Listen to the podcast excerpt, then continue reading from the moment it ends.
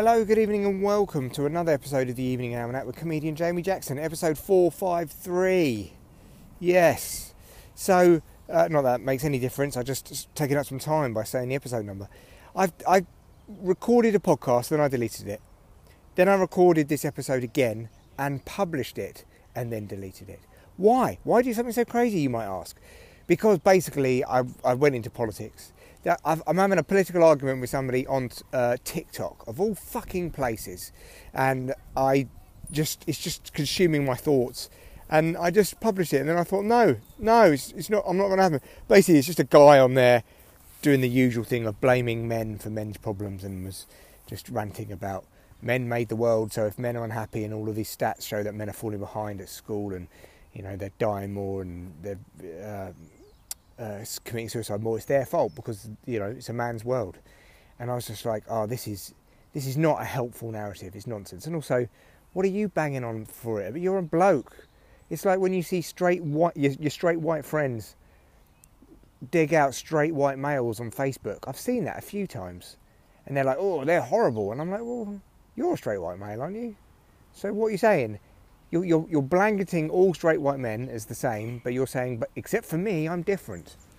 I don't get it. And there's so much negativity and competition. It's not a battle of the sexes at all. I don't think there's good role models for females either, you know. I think women feel like they have to have it all. I think it's like if you don't have women in a power career, whatever that might mean, then that's bad. And then if you are a woman and a mother, but then you haven't got the balance right, that's bad. And, you know... And then if you're a stay-at-home mum, you're a sellout or something, or not a feminist. I don't know. I just feel there's so much judgment. And I just wanted to take the judging away, man. That's all. Just take the judging away. I'm feeling in a bit of a hippie mood, really, because I've been listening to Wildwood by Paul Weller, which, by the way, is a great album. I have not heard it in years. The last time I heard it was when I had a girlfriend back in Barnet who I did not like at all. I feel so awful about this. But I'm sure I'm not the only person to get press-ganged into going out with somebody because your friends like them and everyone encouraged it. I actually went to a party when I was 17 and got off with two different girls, right? I got off with one girl called Sarah Smith. I still remember her name, and she gave me her number on a napkin, on a paper serviette, and I kept that. I was like, fuck yes. And she was fit, and I well fancied her, and it was brilliant. And I also got off with another girl who then became my girlfriend, who I didn't realise was kind of friends with everybody else, and she hung around in the cool group, and I got social credit for going out with her. And so I just decided to go out. I didn't fancy her or anything. It was awful. It was really awful. It was awful for everybody involved. And but we spent a lot of time in her room listening to Wildwood by Paul Weller, as well as a Sinead O'Connor album, which was really good, I remember, and Levelling the Land. Those were the three albums on rotation, as we kind of did some sexual things, and I didn't really like it. Oh, God, I'm a terrible person. But also, I didn't want to be in that position. I just didn't have the strength of character to say no. And I think everybody has been press-ganged into being friends with people or going out with people, and you're like, I don't really want to do this. Like, I worked with a guy recently... When I was doing that Hermes delivery stuff, so I was doing all the parcel delivery, and I worked with him, and I didn't get on with him particularly, but he for some reason took a shine to me and just would call me all the time and chat to me. He'd ring me all the time. I mean, out of the blue, he'd ring me like 4 or 5 times a week. I'm like, no one else even rings me. Even my friends WhatsApp me, and I was polite and I started chatting to him and all that. And then one day I just thought, no, I'm going to stop taking his calls.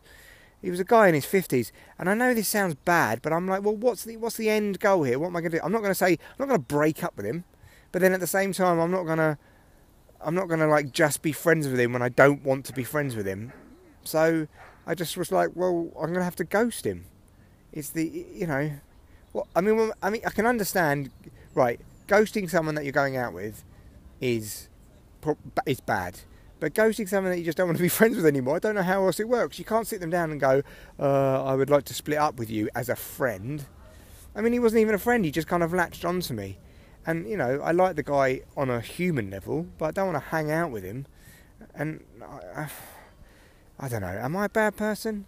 This is all from listening to Wildwood. Isn't it funny that music can just transport you back in time. I was literally listening to it 17 again with my leather jacket, stinking of Lynx Africa, in her room, skeletal thin, just thinking to myself, oh God, I don't want to be here.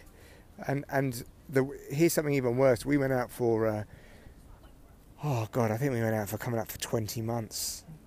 And I remember I went to a club once, and I was still 17 at this point, right? And I got in with some fake ID. That's a whole different story, but quite a funny one. And there was two really fit girls in there, and they said to me, oh, I know you. And I was like, oh, cool. And they're like, yeah, you're Amy. I've just said her name. You're oh God, I shouldn't have said her name.